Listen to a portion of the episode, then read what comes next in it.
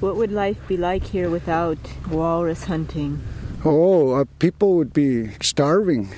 We, would be asking for emergency food and gr- groceries and stuff like that. And boy, it'd be very hard.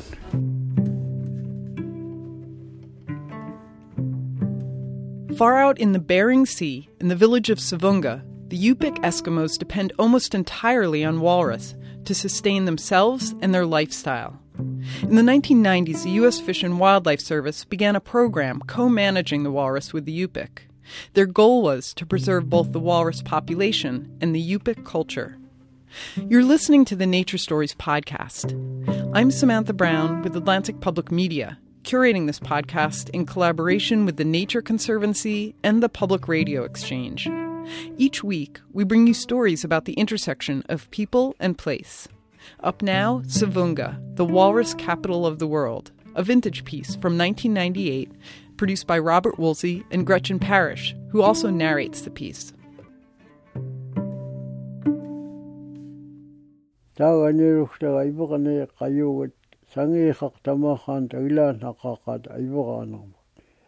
Nelson Alowa is a Yupik Eskimo elder and walrus hunter. He says his people have been hunting walrus for thousands of years. Alowa is a small man with dark, weather worn skin. His home, Savoonga, is on the edge of St. Lawrence Island, about a hundred miles off of Alaska's northwestern coast in the icy waters of the Bering Sea. St. Lawrence Island is closer to the Russian Far East than the United States. The land and climate are unforgiving, with snow and ice remaining much of the year. The ocean is steely gray, dotted with icebergs. About 600 people live in Savoonga.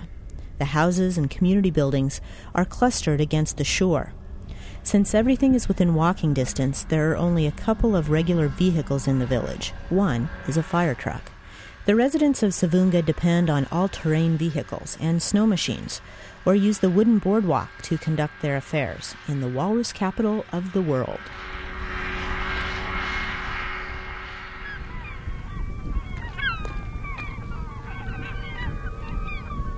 But when the men of Savoonga go to sea to hunt walrus, they travel in aluminum skiffs.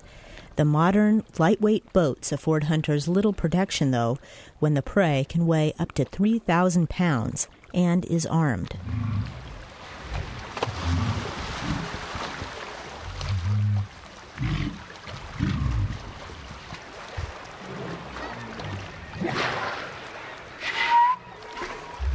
One walrus chased us in the water for maybe a quarter mile, and he was just swimming below the surface. You could see the water rising up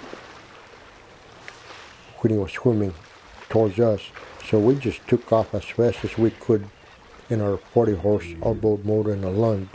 And that thing kept up with us for about a quarter mile. And I'm glad our motor didn't quit. Hunters like Denny Akia know that walrus are dangerous and that the walrus are just one of the many dangers they face. Fog, drifting pack ice, and treacherous waters can all be deadly. But in spite of the obvious dangers, Akia says Eskimo hunters rarely are lost. A friend over at Gambell told me a story where a young bull drove his tusks through the bottom of the boat and they'd made a good sized hole. So they took a piece of meat that they were carrying that they had in their boat already, and they just plugged the boat up with that with the blubber side down. Plugged up the hole and just you know came home safely. This environment where we live, you have to be born here and raised here in order to understand. Like if I went to a city, you know, I, I wouldn't last very long. Forced by necessity to learn how to survive in harsh conditions, the Eskimos have acquired not only critical knowledge of their environment, but also knowledge of their prey. It's difficult to imagine what these people don't know about walrus. Nelson Alowa. Some year lots of walrus, some year not much walrus. Depends on the ice. Long ways hunting now. The walrus going out north all the time too much noise for airplane. Let's make walrus going farther. long ways for hunt. Yet, despite their knowledge, the Eskimos of Alaska's western coast have been ignored at times by state and federal wildlife managers. In the late 1970s, Alaska imposed a quota on the number of walrus natives could hunt and prohibited some villages from hunting at all. The Eskimos were outraged. Their hunters had observed the animals trampling each other and aborting fetuses signals to them that there were too many walrus, not too few. In 1978, the village of Togiak filed suit, and since winning their case the following year, has been actively pursuing a role in the management of walrus. Sixteen years later, the U.S. Congress amended the Marine Mammal Protection Act and authorized federal dollars for a creative program of co management, where natives and biologists regulate the subsistence use of walrus together. More important was the formal recognition of the United States government that the traditional knowledge and skill of the Eskimo people is valuable. We learned a couple of years ago that we don't know as much as we think we know about these animals. Dave McGilvery is the supervisor of the Marine Mammal Management Office of the U.S. Fish and Wildlife Service in Anchorage. We had to prepare stock assessments, and there's a lot of information gaps.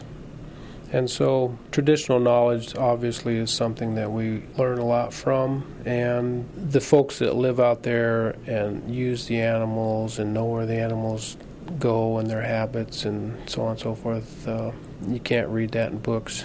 You have to, you know, be there and learn it. The people who hunt walrus can tell scientists much about the size of the population and the reproductive health of the herd. However, the relationship between the Native people and the government is far from perfect. While the two groups are working together more closely than ever before, communication gaps and mistrust still linger.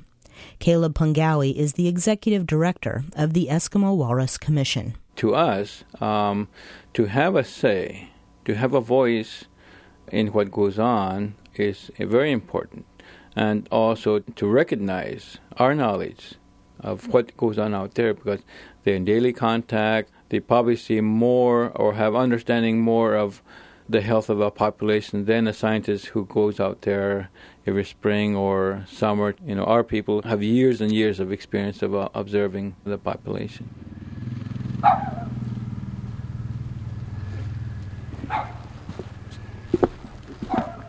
morning. Good morning, Roland. How are you? Hi.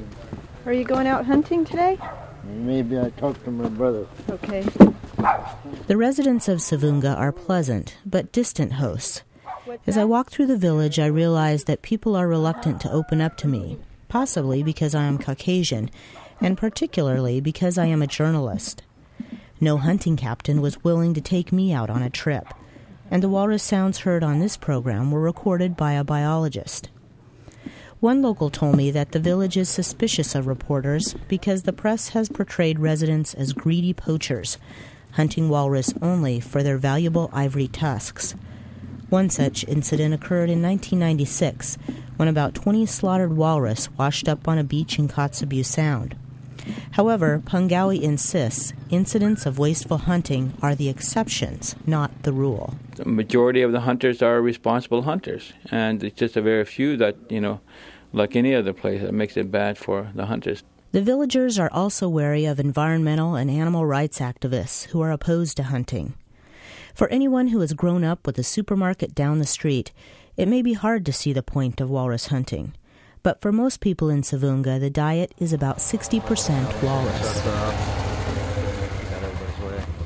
How did you do today, Truman? One walrus and uh, one uh, ferret seal. One walrus and one muckluck. Yep. Okie doke. Is that uh, walrus male or female? Female with uh, calf. Female with calf. Since I am unable to accompany the hunters, I join Jonathan Snyder on shore. We stand on a large piece of shore ice, which remains anchored on the island's edge until summer. Snyder, a fish and wildlife employee, asks hunters for information as they unload their boats from the day's Do you hunt. know, was that calf a male or female? Male. A male. Okie doke. If I could uh, put a set of tusk labels on the tusk. Oh, great. Thank you. Snyder and the four local native harvest monitors are stationed in different places along the coast. The hunters provide teeth, reproductive tracts, and unusual or diseased tissue samples from the walrus, which are later examined by scientists at a laboratory in Anchorage.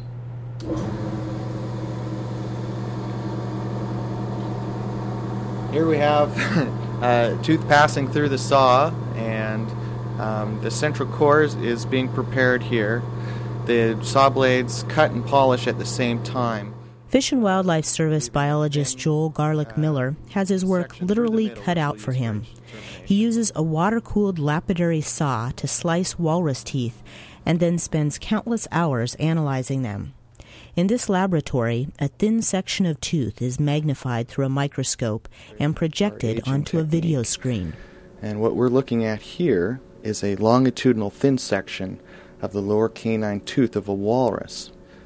Now, throughout the lifetime of the walrus, uh, cementum, one of the tissues of teeth, is laid down in annual growth layers. With each year of life, another growth layer is laid down.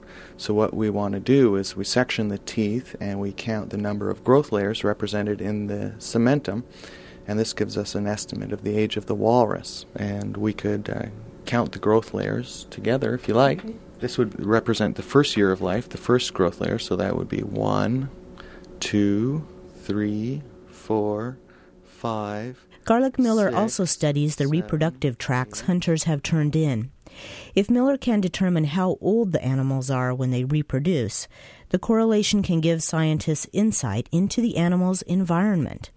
Garlich Miller explains that walrus can reproduce at an earlier age when there is plenty of food available. Uh, we examine the reproductive status by uh, examining both the uterine horns and the ovaries. We, we use structures that, that occur in the ovaries to tell us whether the animal has ever ovulated before. This tells us if it's a sexually mature animal. We also examine the uterine horns. Uh, we look at these to determine whether uh, it's currently uh, pregnant or not pregnant, but we can also get an estimate of its previous reproductive success by the scars left in the uterus by the placenta. Knowing the age of the animals and what proportion of the population is pregnant are the main factors managers use to estimate how much harvesting the walrus population can uh, handle. The population estimates are, are very hard for marine mammals because it's a huge area to survey, for one thing, and also, of course, the fact that they are marine mammals and you have to correct for a certain proportion of animals which are not available for viewing because they're under the water. Although the exact number of Pacific walrus is not known, biologists currently believe the population off Alaska's coast is healthy and stable at an estimated 230,000 animals. The size of the population has varied throughout the years due to exploitation. Just after the American Civil War, Yankee whalers took as many as 12,000 walrus per year and nearly wiped out the population. Mass starvation resulted among Alaska's coastal natives, and about 70% of the St. Lawrence Island Eskimos died. Conservation measures instituted as late as the 1950s have helped the walrus climb back up. In 1996, less than a thousand walruses were harvested by people living in Savoonga and the other walrus hunting communities monitored by Fish and Wildlife. 1 to 109 are good. Okay. Did you find 110? I've got 111 here. 119. Yeah, I got 110. The amount of information about walrus coming out of Garlich Miller's lab is tied directly to the amount of information collected by Jonathan Snyder and the team of harvest monitors. After data is collected on the shore ice, the monitors return to their temporary office, a house, to compile it. In the kitchen, two of the local harvest monitors, Reggie Wonkatilan and Lance Imergen, enter data into a laptop computer. Ano piko was meaning tan 97 tak. Ah, iyang kanu kanu mga yok festamak. Ah, Tananginak afsanga mga tilaka. Dave kay. Ah, ah. This is the second year I Imergen has worked for the Fish and Wildlife Service as a harvest monitor. In Savoonga, most people carve ivory to make money, There are few other employment opportunities, so Immergen feels lucky to have this job. He says it has given him more information about the walrus hunt and has taught him computer skills. The Fish and Wildlife Service is depending more and more on local monitors like Immergen. According to Dave McGilvery, the project supervisor, this adjustment is intentional. We don't have to bring a bunch of bureaucrats in from Anchorage or somewhere to go out and do things. Many of the things that are being done can be done best by local people. It's been a long day, and the guys working for the Fish and Wildlife Service take a break from organizing their data. Snyder asks me if I want to head out with him to get water. The homes here, most built on stilts, have no running water. Toilets, called honey buckets, are plastic bins lined with plastic sacks with toilet seats on top. Drinking water is located at a central pump house. We gather empty water jugs, place them on a trailer, and head over on a four wheeler.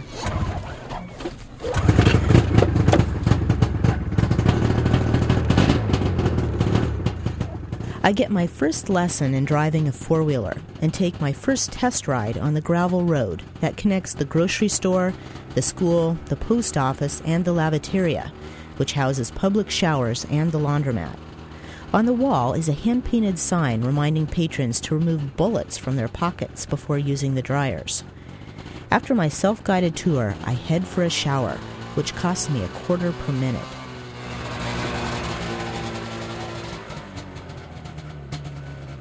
Following dinner, I find Snyder dialing up the National Ice Center to get a current ice map. Eskimos know walrus follow the receding ice pack, and the map shows where the ice is and where it's breaking up. Welcome to the National Ice Center auto polling system. For Arctic ice analysis and forecast, press 1. For Arctic regional charts, press 2. At the tone, please press the start or receive button on your fax machine. There may be a short delay before you hear the fax tone. The ice maps are posted on a bulletin board at a local grocery store. The Fish and Wildlife Service also provides the hunters with information regarding contaminants in the walrus tissue. These are symbols of Western science and the modern world working their way into native life.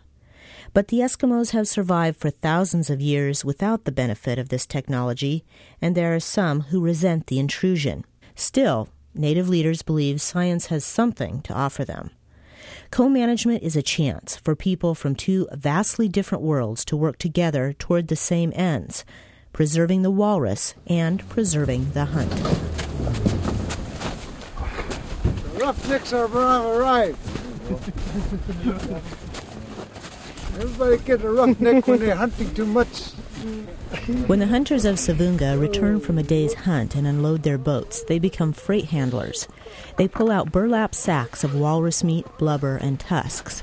Not a single walrus carcass is in sight. One boat has brought back a hide to be used to cover a wooden frame of a whaling boat known as an umiak. The hide is so heavy, the hunters use a snowmobile to pull it out of the small aluminum boat.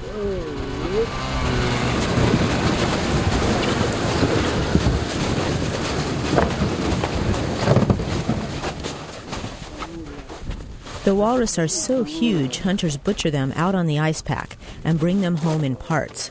The walrus themselves weigh between 1,500 and 3,000 pounds and average 10 and a half feet in length. The walrus habitat is a dangerous and challenging setting for the hunters traveling in open water through freezing spray and choppy seas. Six or so men sit in close quarters in each boat their bulky cold weather coveralls and parkas permit almost no one the luxury of a life jacket. They've got a small craft advisory out this afternoon. Well, I hope everybody makes it back today. They're getting rough out there? Yeah, getting yeah. rough out there. The ocean itself can be treacherous and the cold and fog life threatening the hunters use modern equipment, such as VHF radios and global positioning devices, to help them get home. In order to succeed, or even to survive, the Eskimos have extensive knowledge of ice and currents acquired over generations. Once a walrus is shot and the hunting party goes ashore to butcher the animal, every stroke of the knife must be precise to prepare the walrus as quickly as possible. If the moving ice closes in around the hunters, they could become stranded and have to tow their heavy boat across the ice to get back to open sea. The dangers of the hunt, combined with the Yupik cultural dependence on this resource, make the killing of a walrus something not to be taken lightly. At age 37, Delbert Pungowiyi is a young boat captain in Savoonga, but he is well versed in his people's traditions of respect for this animal. When we get our animal, this is my grandparents taught me, you know, pay their animals their respect, give them their drink of water, and poke their eyes. Why do you poke their eyes? That's to signify um, the release of their spirit, the animal spirit, so they will not look through those eyes anymore. The belief is that when you kill an animal, it doesn't know it's dead. It's still looking through the eyes. So when you poke the eyes, that signifies the animal spirit is released. When you give them a drink of water, that's your respect to the animal. That give them their last first drink of water, and that when they come back in another animal, that they'll give themselves to us again. Having returned safely, the hunters divide up their meat among their crew and any families who don't have someone to hunt for them. Before heading home, they load the front of their skiffs onto sleds, and snowmobiles tow the boats farther up the shore ice where they rest until another day.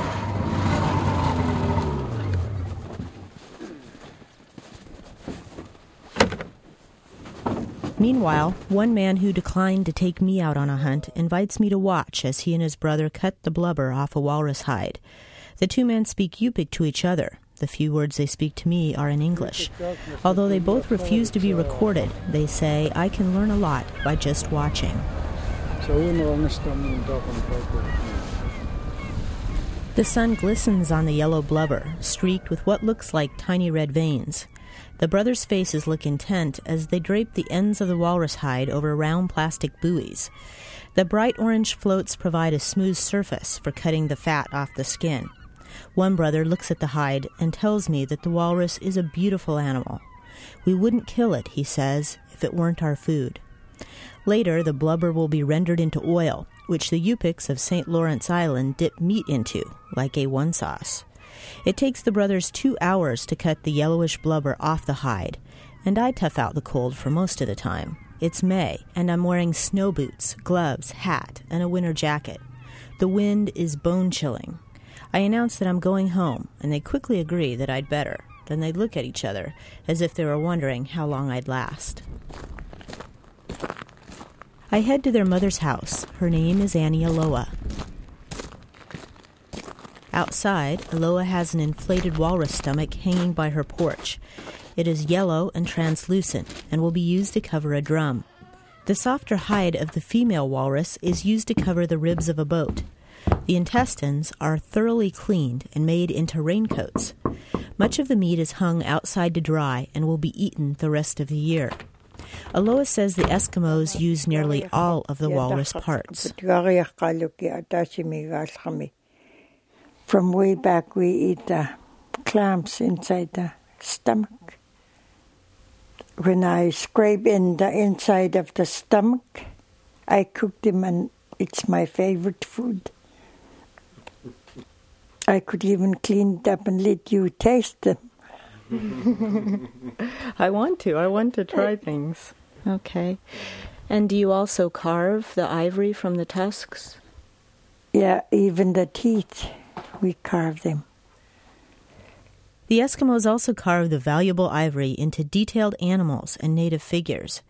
Annie's husband Nelson says walrus is their staple, as important to the Eskimos as potatoes are to white men. We like walrus, female, bull, cub.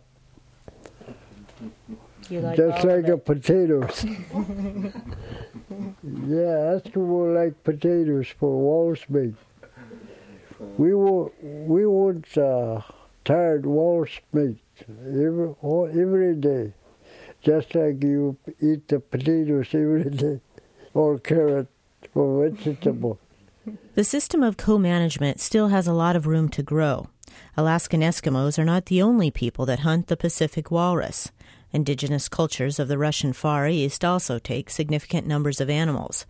Although an international treaty governing walrus is years away, the co management agreement worked out in Alaska seems like a first step toward accommodating more than one viewpoint. Caleb Pungowiyi. In co management, we sit down together. We discuss the avenues for managing a resource. And in this sense, you bring everybody together as a group the managers, the biologists, the law enforcement people, and the users. And therefore, you have a better communication system of working together so that the problems that are associated with um, a single management form of system are avoided. You know, you have communication going always instead of just one way.